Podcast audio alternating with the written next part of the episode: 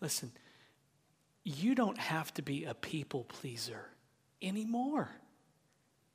You don't have to be a people pleaser anymore. You don't have to spend your energy seeking favor and wanting to be noticed by people and longing to be liked by someone and longing to be needed and longing to be valued and longing to be celebrated. All of that relational restlessness will kill you. It will exhaust you. In Christ, you are free. Free from trying to curry favor, free from worrying about what other people think of you, free from people pleasing. And that means you don't have to prove yourself anymore. You don't have to prove yourself to God anymore. Prove yourself and say, "Oh, I'm, I'm still, I'm still Jesus. I'm still in my go through the Bible once a year program. I made it through Leviticus, and here I am, Jesus." You don't have to prove yourself to Jesus with your Bible studies and your Bible reading plan and your service and all the opportunities and ways that you serve. You don't have to prove yourself anymore. And you don't have to prove yourself to other people. If you are in Christ, you are forgiven. You are righteous right now. You are accepted by God.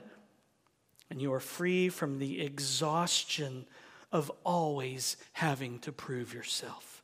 Listen, teenagers, students, get this now. And man, your teenage years will be awesome. You won't have to go to you go to youth group and be like, I don't care what anybody thinks about me. And you'll just show up and you'll be free and it'll be contagious. And then we'll have the coolest youth group in town because we show up and say, I don't care what anybody thinks about me. You'll be free. And then you won't carry it all into college and then into your adult years like some of us who are still struggling with this. You'll begin living free now. Oh, I pray you get this, teens, because us adults are still working on it. The gospel frees you from having to impress people and prove yourself and measure up and make people think that you're something that you're not. In other words, you're free and now you can just stop pretending. As Rankin Wilbourne says, to be found in Christ means that you don't have to prove yourself anymore. Your frantic attempt to find or craft an acceptable identity, or your tireless work to manage your own reputation, these are over and done. You can rest in Christ. You don't have to be intimidated by anyone ever. Who are you? You are in Christ. And you no longer need to fear the judgment of God. When God looks at you, he sees you hidden in Christ. This is freedom. This is confidence. This is good, good news. Listen, when you come to grips with what it means that you are in Christ, that you are united to Him by faith, you don't have to prove yourself anymore. You won't spend all your time and energy trying to craft an image or be somebody you're not or work tirelessly to get people to like you. And you won't wear yourself out. You won't run yourself ragged trying to manage your reputation and how other people view you. That's exhausting, isn't it? And you'll stop caring about what people think about you, and you'll stop being a slave to what other people think about you. I mean, how great would that be? And then you'll finally start to rest and relax and enjoy life and enjoy God. I mean, imagine that. Imagine being so relaxed about life that you can really enjoy God. When you begin to understand that your union with Christ, and listen, it'll take a lifetime to do so. When you begin to understand your union with Christ, you won't be intimidated by people anymore. You'll be free. You'll quit obsessively thinking about what other people or even what God thinks about you. And you'll just simply rejoice that when God sees you, he sees Jesus. Listen, if Jesus loves you unconditionally and he is pleased with you, you don't have to give a rip about pleasing anybody else. Now, it matters what the policeman thinks of you when you're going 65 miles an hour in a school zone. I'm not talking about that. That matters. It, it matters what he thinks of you in that moment because you're going to get a ticket. I'm not talking about that. I'm just talking about this relational restlessness that we all uh, deal with every single day. You'll stop just caring what people think in that sense, and you're free. Then you can relax because you live in the unabated favor and the perpetual delight of God, and therefore you don't have to live as a fear of, uh, live as a slave to the fear of man, and you don't have to be a paralyzed people pleaser anymore.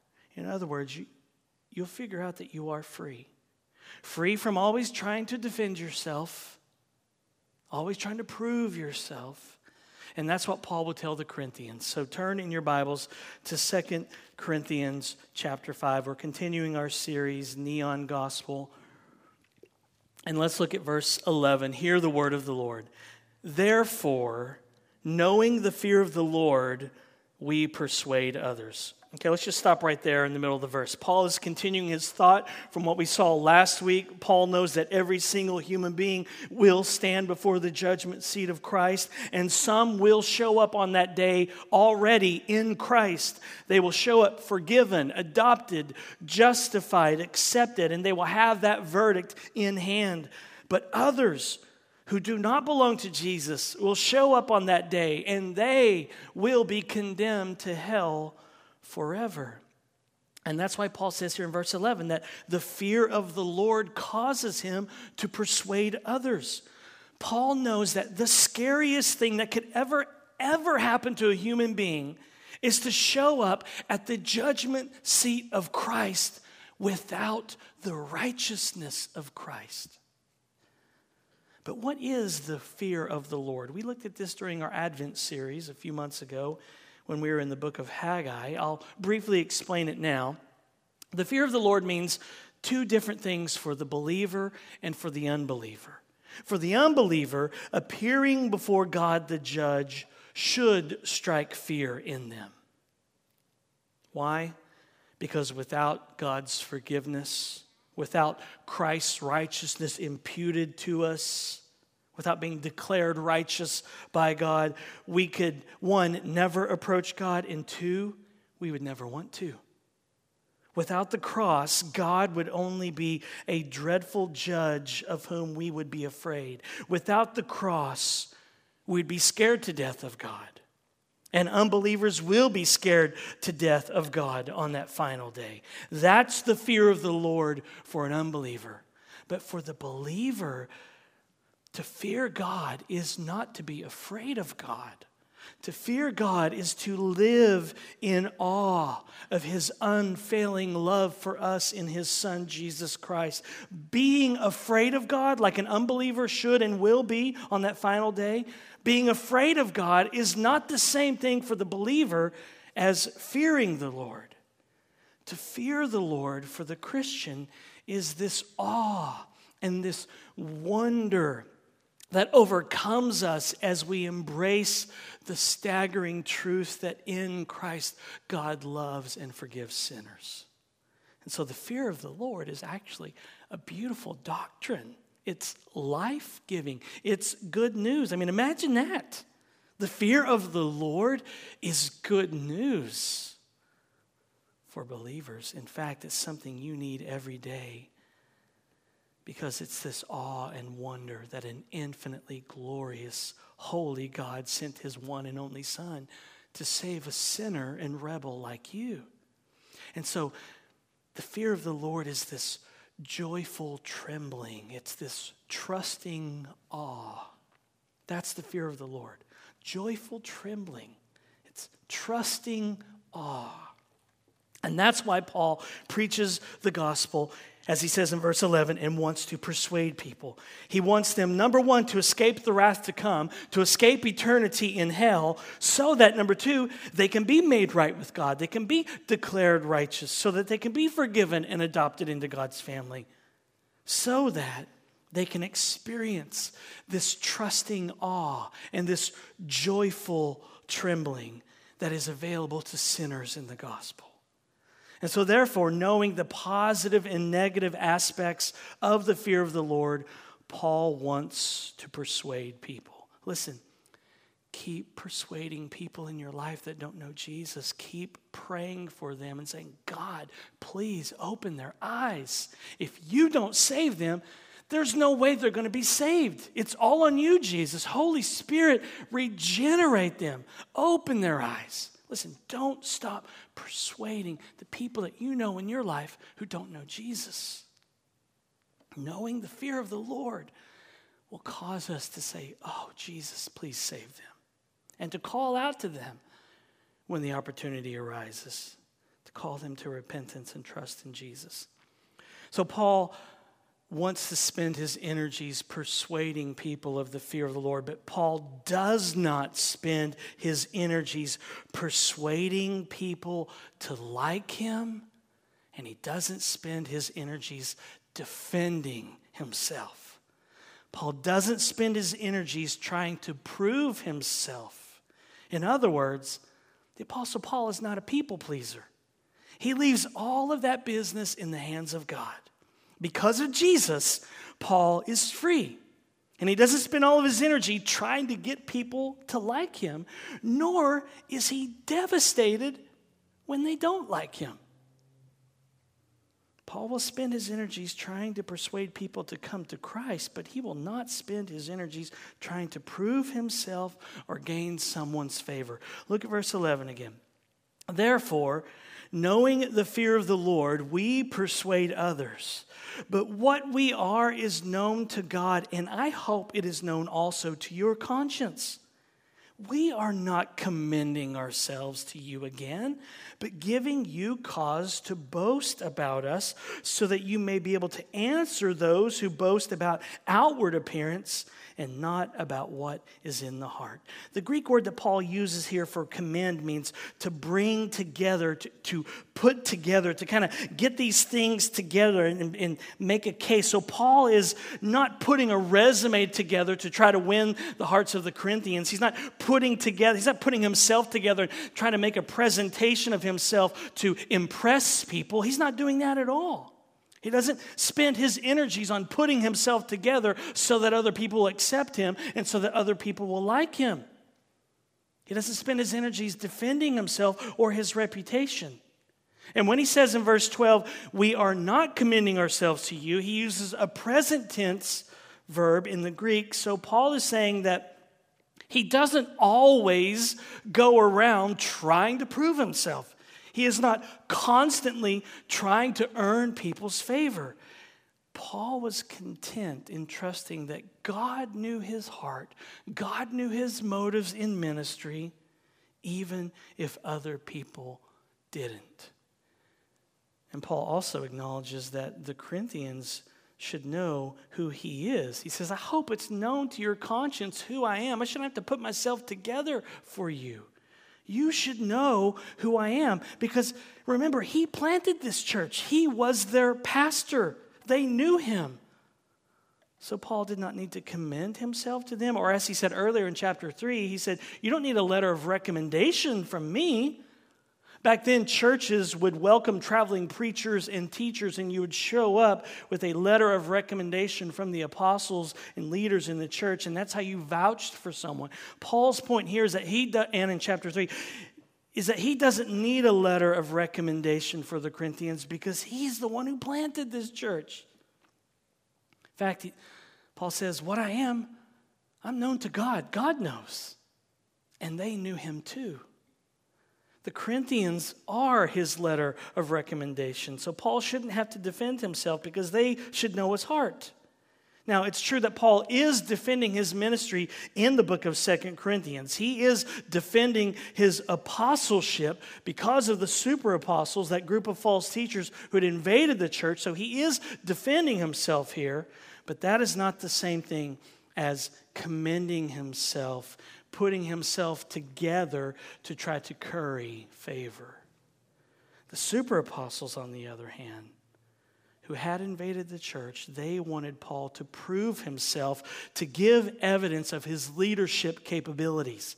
They tricked the Corinthians and persuaded them that Paul was a terrible pastor, he's a terrible leader, and now some people in the church wanted Paul to prove himself, to demonstrate just what he had done.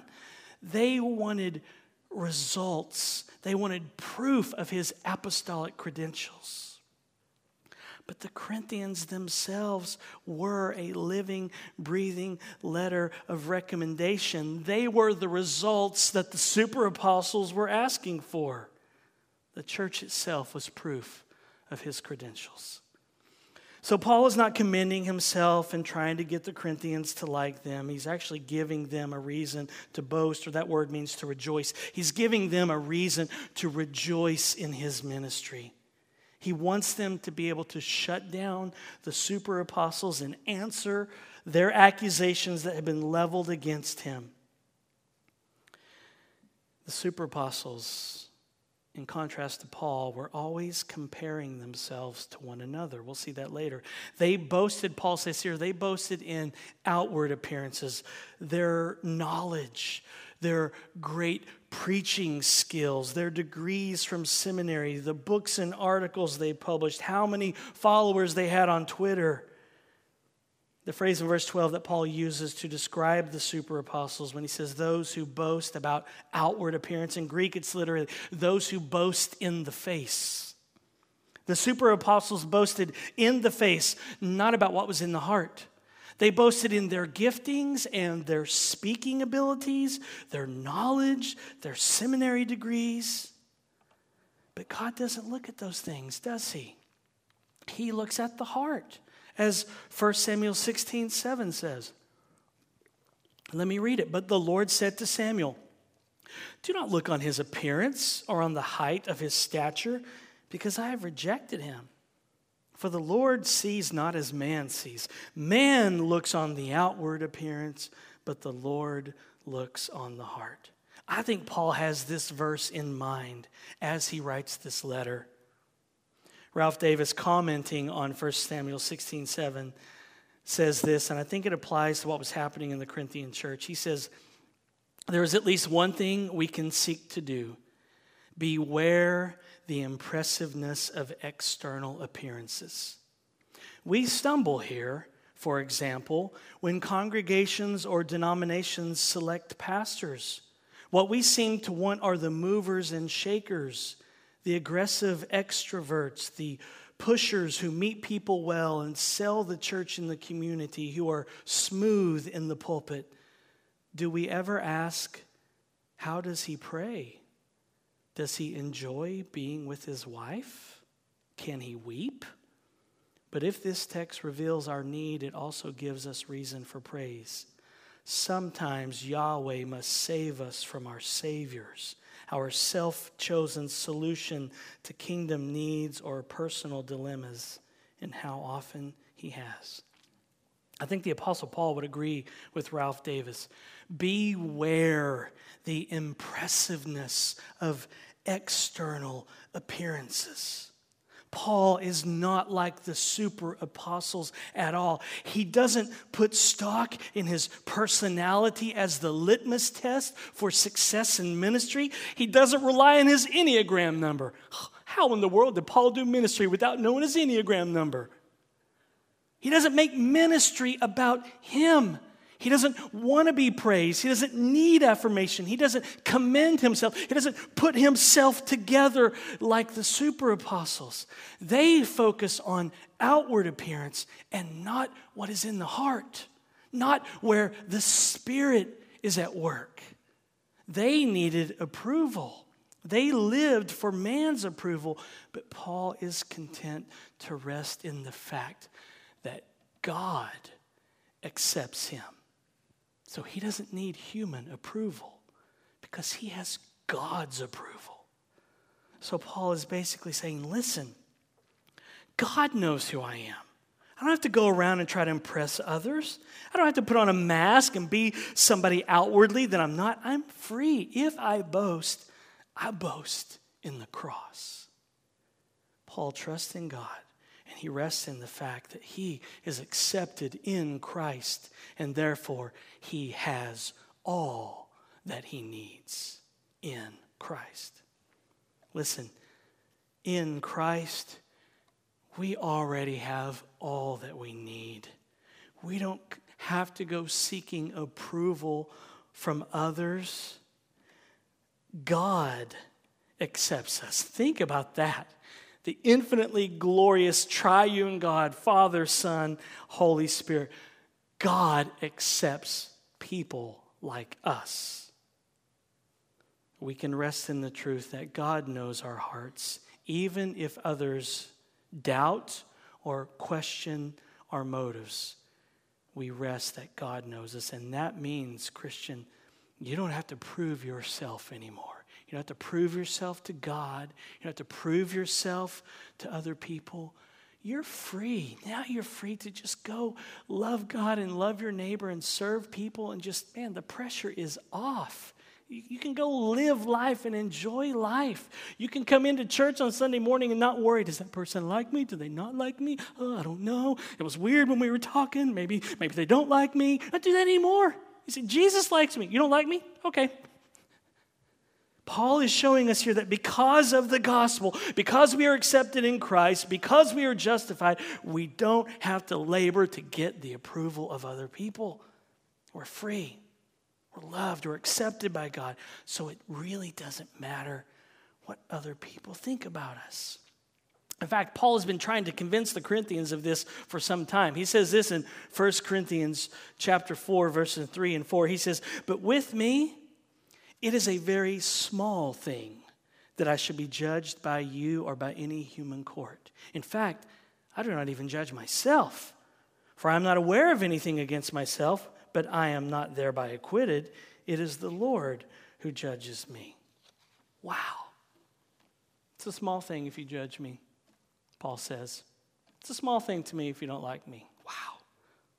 Who wouldn't want to live that way? Paul doesn't get worked up when someone dislikes him or speaks behind his back. It's just a small thing to him. So, how do we get there? How do we get to that place like Paul? How do we get that place where we're not slaves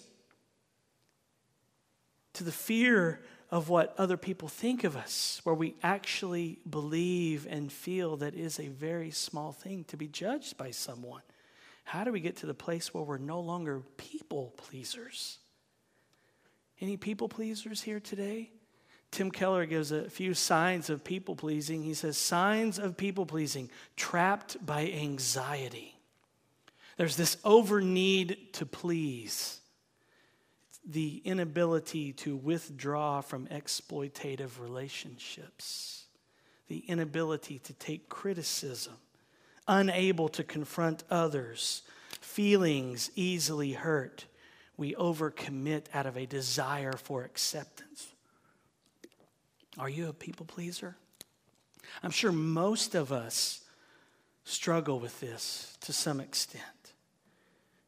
Do you want to be set free from the fear of man today? Are you a people pleaser? Are you crushed when you are criticized or when you receive negative feedback? If so, how can you be set free from that bondage?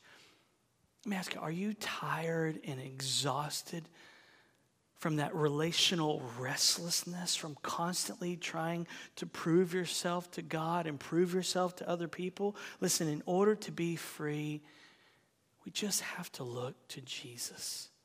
And when we look to Jesus in the scriptures, we find someone who was so secure in his Father's love that he truly did not need man's approval. He did not care about anyone's opinion. He was not a slave to what others thought of him, and he wasn't swayed by appearances. In fact, you know what? Jesus was perfect. He never sinned, and yet he couldn't make everybody like him, could he? He literally never sinned. He was perfect. And yet he couldn't control what other people thought about him. In the he's God, he can do what he wants. But you know what I mean? His perfection, his sinless life did not stop people from not liking him. In order to be free, we have to look to Jesus. If we're honest, we can all become slaves to what people think of us. We can go and spend our energy trying to get people to like us, to like our posts on social media, to approve of us. We just want to be loved and liked by everyone, right? And we all struggle with this. We're like Sally Field when she won the Best Actress Oscar in 1985 for her role in Places in the Heart. Do you remember that? Robert Duvall handed her the Oscar, and she said this in her speech I wanted more than anything to have your respect. And I can't def- deny the fact that you like me. Right now, you like me. That's all of us in some way, isn't it? We want to be loved and we want to be liked by people. The question is, why do we do this? Why do we live in the fear of man and live for people's approval? And then how do we get set free from this bondage? We have to look to our Savior Jesus. That's what Paul learned. He rested in his identity in Christ, and it really didn't matter what people thought about him. And that means he was free. Now he's free to love God. He's accepted in God. He doesn't try to, to, you know, maybe if I do this, God will love me. Maybe he'll like me. He's like, you know what? God accepts me in Christ. Okay, that's out of the way. And now I don't have to worry about what people think about me. And now I can just love God and love people. I can just go serve people. He's free. And that kind of freedom, when you get it all over your hands, it will cause your life and your church to flourish. But understand this, Grace insecurity kills gospel flourishing in a church and in your life. If we don't walk in gospel freedom, then it makes us insecure, and insecurity like that can kill gospel flourishing in a church. Insecure people actually hinder the advancement of God's kingdom. Why? Because insecure people are always go around assuming what other people think of them, right? We all do this. Insecure people make judgments and they treat people based on their own perceptions of that person. They're always worried about what others think of them, always trying to get people to like them, always living in the fear of man, always having conversations in their heads, and they make judgment calls and decisions, and they treat people based off what they think in their heads is going on in somebody else's heart. And we all do this, don't we? Well, that person must not like me. Well, okay, then we do that, and that will kill gospel flourishing in a church if we don't give each other the benefit of the doubt. Let's give one another the benefit of the doubt. Let's just think, you know what? They love me. Wouldn't that change the relationship? They love me. That guy loves me. Oh, that's so good. But we all do this. We think we can overhear the conversations in other people's hearts. Even as we're talking with them, we're thinking, well, maybe they don't like me. And uh, if we begin to believe that we know what is happening in other people's hearts, we start having these monologues in our hearts where we convince ourselves that we are right and accurate in our perceptions, and then we begin to act on these monologues. And we begin treating people based on what we think is going on in their hearts as if somehow we could really know what is going on in their hearts. And living that way and doing relationships that way will destroy every relationship we have because we're always assuming that we know what other people are thinking. Ugh, that is relational restlessness that will kill gospel flourishing in a church and in any relationship. And it kills relationships because we treat people based on what we think is happening in their hearts. And that kind of stuff will slow a church down. It will cause a church to stall out. Jon Bloom says, at the root of insecurity, the anxiety over how others think of us, the root of that is pride. This pride is an excessive desire for others to see us as impressive and admirable. Insecurity is the fear that they won't, but instead they will see us as deficient. So, what's the answer to this sinful problem that we all have? How do we stop having these monologues in our heart and conversations in our heads about other people and what they're thinking? I mean, do you ever do you ever have conversations in your head? How do we stop it? How do we deal with these deep seated insecurities that drive everything that we think, say, and do? Well, for starters, we have to quit listening to our own thoughts, believing our own wisdom, we have to stop buying our own heart propaganda. How do we do that? We have to get low before the Lord. We have to humble ourselves. And then we have to rest in the truth that we live in the perpetual favor and unabated delight of God. That He smiles when He sees us, that He rejoices over us with singing. And so, all of us, I think, to some degree, probably need rest from trying to predict what we think is happening in other people's hearts. We need rest from assuming we actually know why people do what they do. Does anyone else raise your hand if you do? Am I the only one that struggles with this? Does anybody struggle with this? Raise your hand. You, we're not going to like condemn you. Okay, good. That's a lot of hands. The rest of you, tell us how you do it. I assume the answer is the gospel. But we all struggle with this, and oh, it just sucks the life out of you. We need to rest from assuming that we are wise enough to know people's motives. We're not. Only the Holy Spirit is. We probably don't even know our own motives. Ah, oh, swallow that truth. And we desperately need rest from all of these dangerous heart monologues that we conduct when we only converse with ourselves. Heart monologues will destroy you, heart monologues will destroy a church, and so will people pleasing.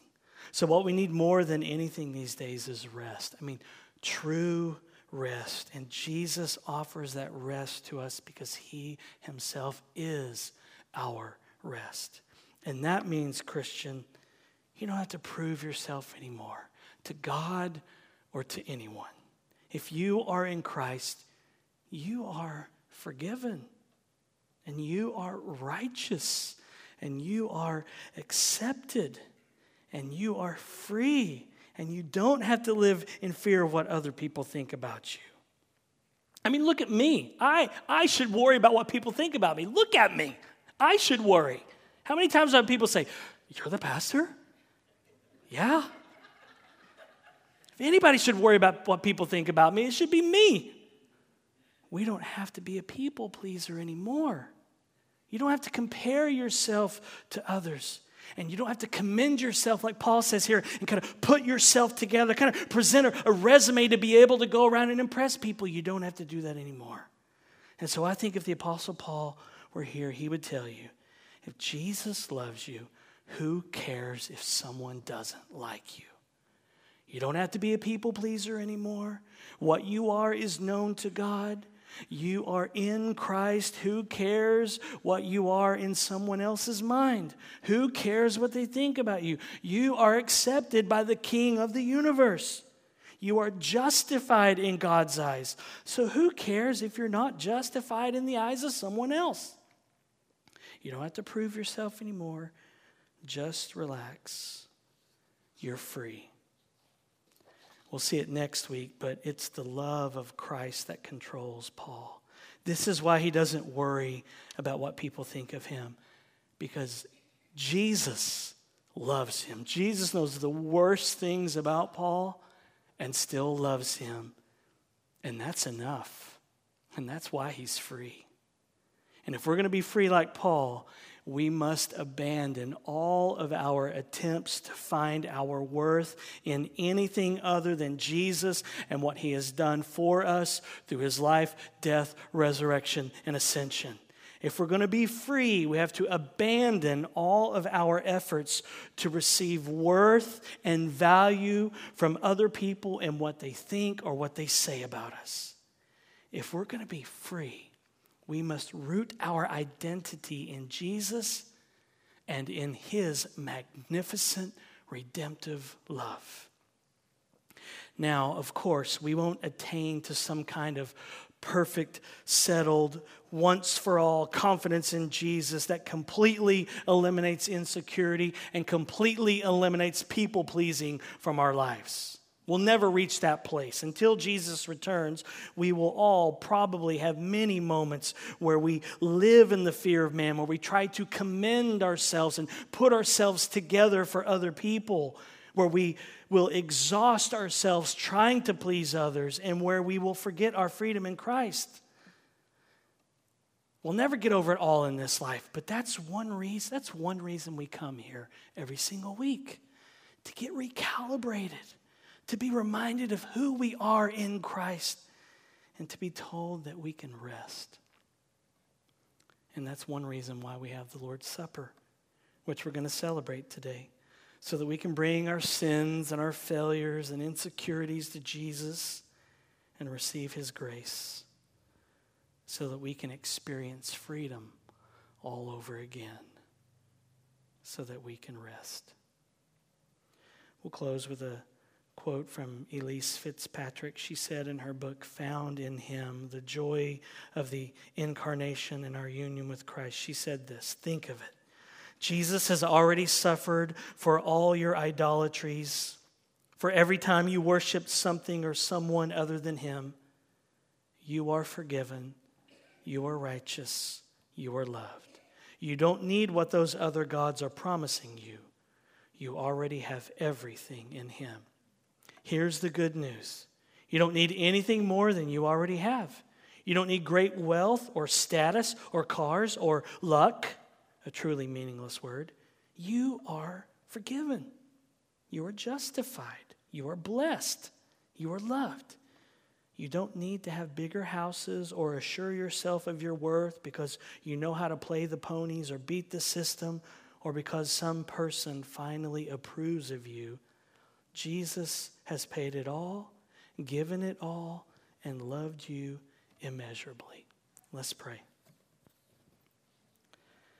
Father, it's true, we do invest so much of our energy seeking favor, wanting to be noticed, and longing to be needed, and seeking to be valued, and working so hard to be celebrated by mere men.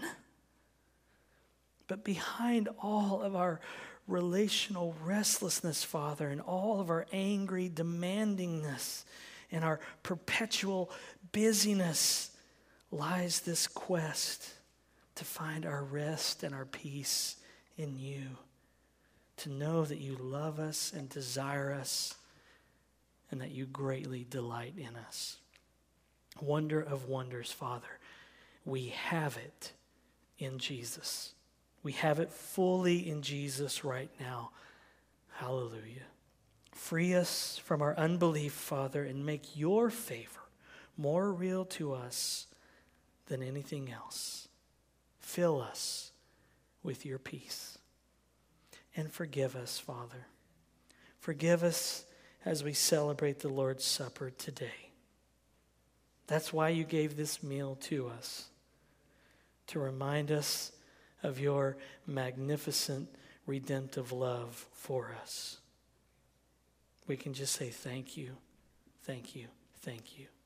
In Jesus' name, amen.